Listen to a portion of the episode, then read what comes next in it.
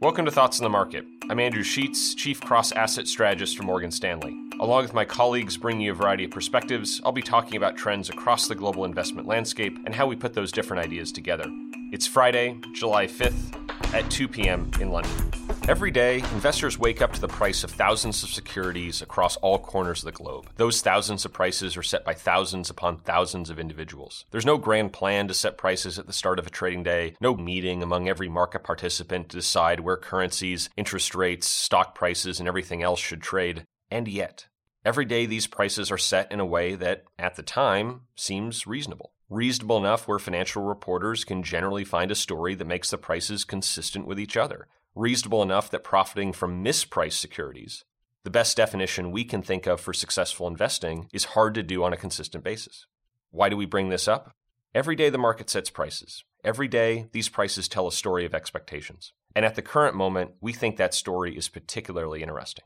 Let's start with the Federal Reserve. Market pricing implies that the Fed will lower interest rates by a full percentage point between now and the end of 2020.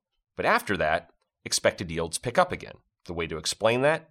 The Fed gets things just right, cutting rates just enough to get growth to eventually pick back up so it can begin raising rates again.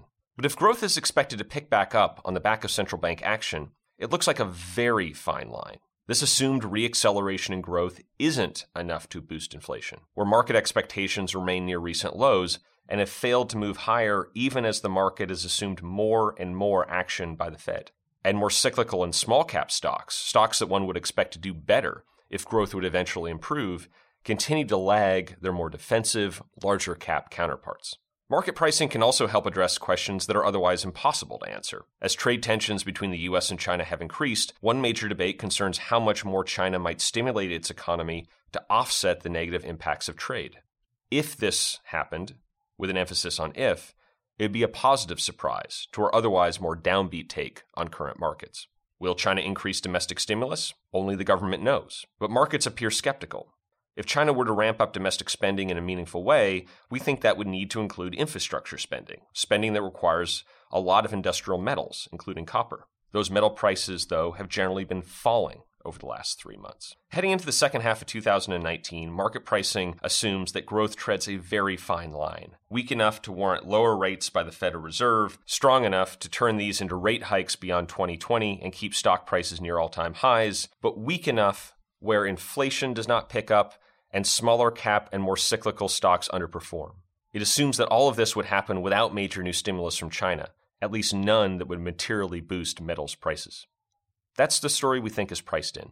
It could happen, but it feels very finely poised. We think that U.S. high yield credit is the most vulnerable asset to the growth outlook slipping off the path in either direction, while we think higher risk premiums in emerging market fixed income leave that market better positioned. Thanks for listening. Tune in every Monday, Wednesday, and Friday for the latest thoughts in the market. The preceding content is informational only and based on information available when created. It is not an offer or a solicitation, nor is it tax or legal advice. It does not consider your financial circumstances and objectives and may not be suitable for you.